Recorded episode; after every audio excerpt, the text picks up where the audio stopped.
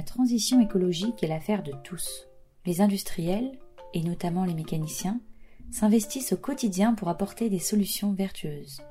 Mégasphère, en collaboration avec le Salon Global Industrie, donne la parole à ceux qui s'engagent au quotidien pour une industrie respectueuse de l'environnement. Donc Cédric Sanval, je suis euh, responsable HSE pour le groupe SEW Isocom, pour, pour l'ensemble des activités françaises. Cela fait 15 ans que je suis en poste.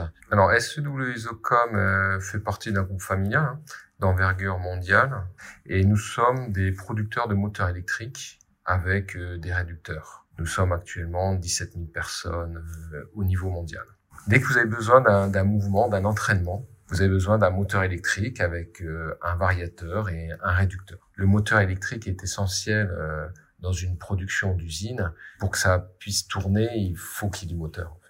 Les usines de SEW en France sont euh, surtout situées dans la région Grand Est. Euh, L'emplacement est lié euh, du fait que notre maison mère est implantée en Allemagne. Nous sommes un groupe euh, familial allemand, donc la fibre environnementale est, est, très importante. Et il y a eu, il y a plus de 30 ans, un projet d'entreprise qui s'appelle Performance. Donc être performant dans une bonne ambiance de travail. Donc l'écologie est le premier principe de cet ADN qu'on appelle performance. Et le premier principe, c'est une entreprise humaine, accueillante, propre et respectueuse de l'environnement. Nous sommes sans cesse en train d'étendre des, usines de, de production. Dès qu'on construit, on utilise tout de suite les meilleures technologies disponibles. Et ça, c'est faire de lance euh, des panneaux solaires, des LED, des récupérations d'eau, des, puis canadien, automatiquement, on, ne peut que participer à la protection de l'environnement qui est euh, maintenant sociétal même. Le métier euh, HSE est assez difficile à définir puisqu'il y a énormément d'activités, aussi bien en termes de sûreté qu'en termes d'environnement, qu'en termes de construction. Donc c'est un métier très riche en relations humaines et aussi en technique. Maintenant, on arrive même à un niveau législatif où lorsque vous devez construire une usine, vous devez connaître les textes d'application pour pouvoir euh, bien construire cette usine à la, fois en termes de sécurité, en termes d'environnement, en termes de protection des personnes.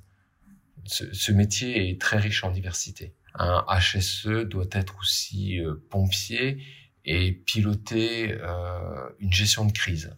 Une gestion de crise qui peut être une inondation, un début de feu euh, ou une évacuation de personnes qui, qui peut avoir des soucis de santé. Une préparation à une gestion de crise, c'est 90% de la réussite de votre gestion le jour où il y a un problème.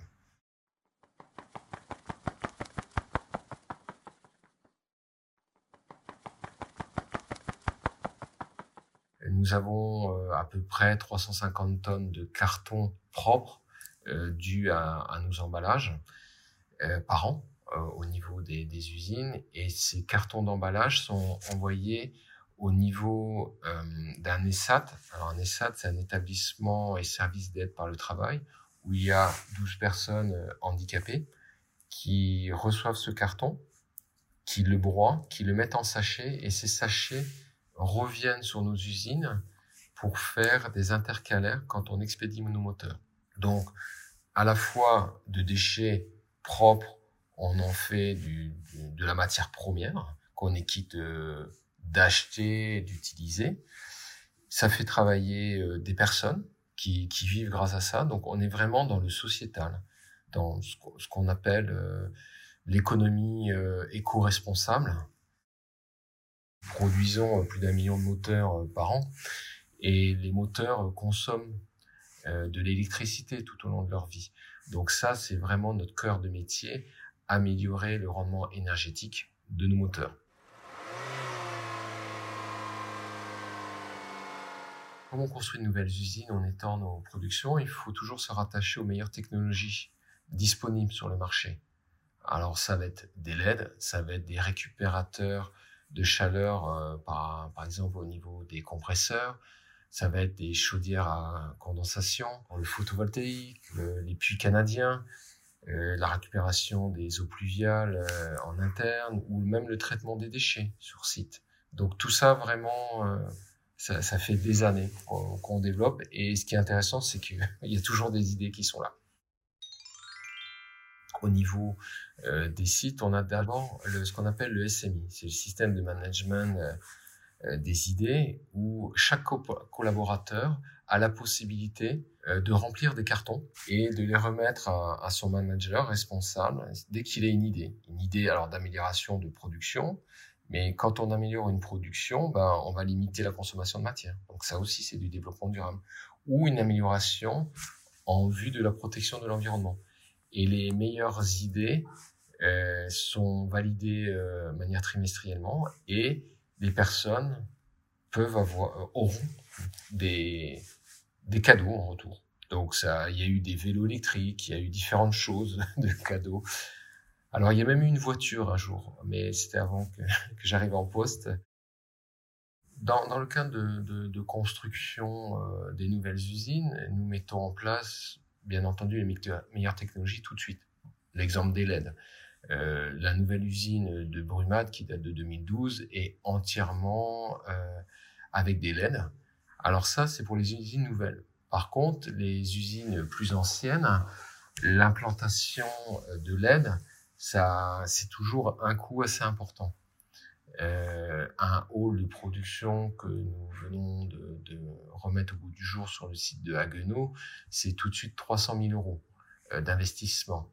Alors 300 000 euros, ça, peut paraître beaucoup, mais 300 000 euros, ben, grâce à la diminution de la consommation de l'électricité, bah, à un moment donné, il y aura une rentabilité. La rentabilité des LED, je crois de mémoire, c'est plus que 15 ans.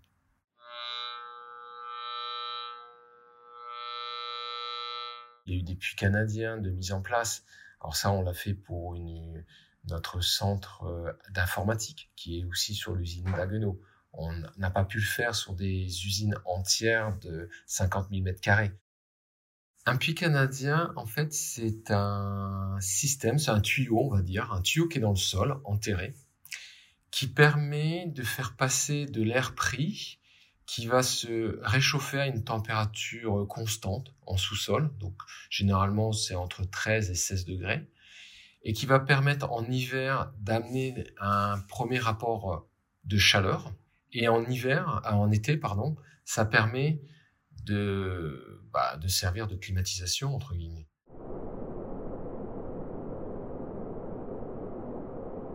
Euh, il y a eu des, des, de mis en place au niveau des toitures, puisque quand on chauffe une usine, euh, la chaleur va monter au niveau de la toiture et on met en place des déstratificateurs. Euh, ce sont des brasseurs d'air qui permettent de redescendre la chaleur tout doucement au niveau des postes de travail pour pas chauffer dans le vide. Ou la récupération aussi de la chaleur sur un compresseur. Un compresseur, en fait, ça produit de l'air comprimé. C'est comme une pompe à vélo. Quand vous pompez, euh, vous avez de la chaleur qui est produite euh, au niveau de votre embout.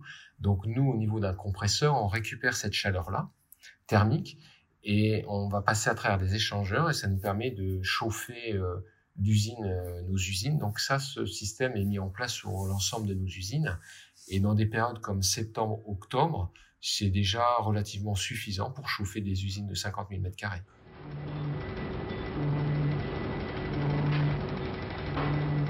SW Isocom, nous sommes dans la métallurgie et pour euh, usiner les pièces, on va utiliser ce qu'on appelle de l'émulsion. L'émulsion, c'est un mélange à 94% d'eau et à 6% d'huile de coupe, on appelle ça. Et ce qui fait que ça crée euh, beaucoup de déchets. Ce sont nos déchets principaux sur les usines. Sur la fonderie, par exemple, euh, où là aussi on aura ces eaux, cela représente 4000 mètres cubes par an de déchets. Et on, met, on a mis en place ce qu'on appelle euh, un évapo-concentrateur. C'est de ces 4000 mètres cubes de déchets, on va les concentrer, ce qui permet de récupérer uniquement 1000 mètres cubes de déchets qu'on va éliminer chez un éliminateur agréé. Et en plus, donc on sépare l'émulsion, on récupère aussi de l'eau industrielle et cette eau industrielle, on la réutilise pour le potaillage au niveau de nos fourreaux. Euh, au niveau de nos, nos presses euh, à injecter. Les conséquences euh, de, la mise en place de cette politique de développement durable sont aussi financières. Alors prenons les prix des métaux par exemple. Si on a une benne de tout venant de déchets métalliques, ça sera autour de 150 euros la tonne. Si nous prenons du cuivre, ça sera autour de 5000 euros la tonne. Donc, séparer des déchets des métaux et que les personnes respectent ce tri des déchets, financièrement, c'est très important. Donc, euh, c'est vrai que la retombée financière est une chose importante dans ce choix euh, stratégique de développement durable. Alors après, euh, il y a, a d'autres choses qui, qui s'en suivent parce que si vous, vous consommez moins d'énergie, de, matières premières, vous sentez mieux, donc vous êtes mieux dans vos baskets, vous êtes mieux sur votre poste, vous êtes dans le bien-être. C'est tout, tout ça est un ensemble, hein, ce qu'on appelle le sociétal, hein, c'est qui, lie à la fois l'environnement, le bien-être et la société.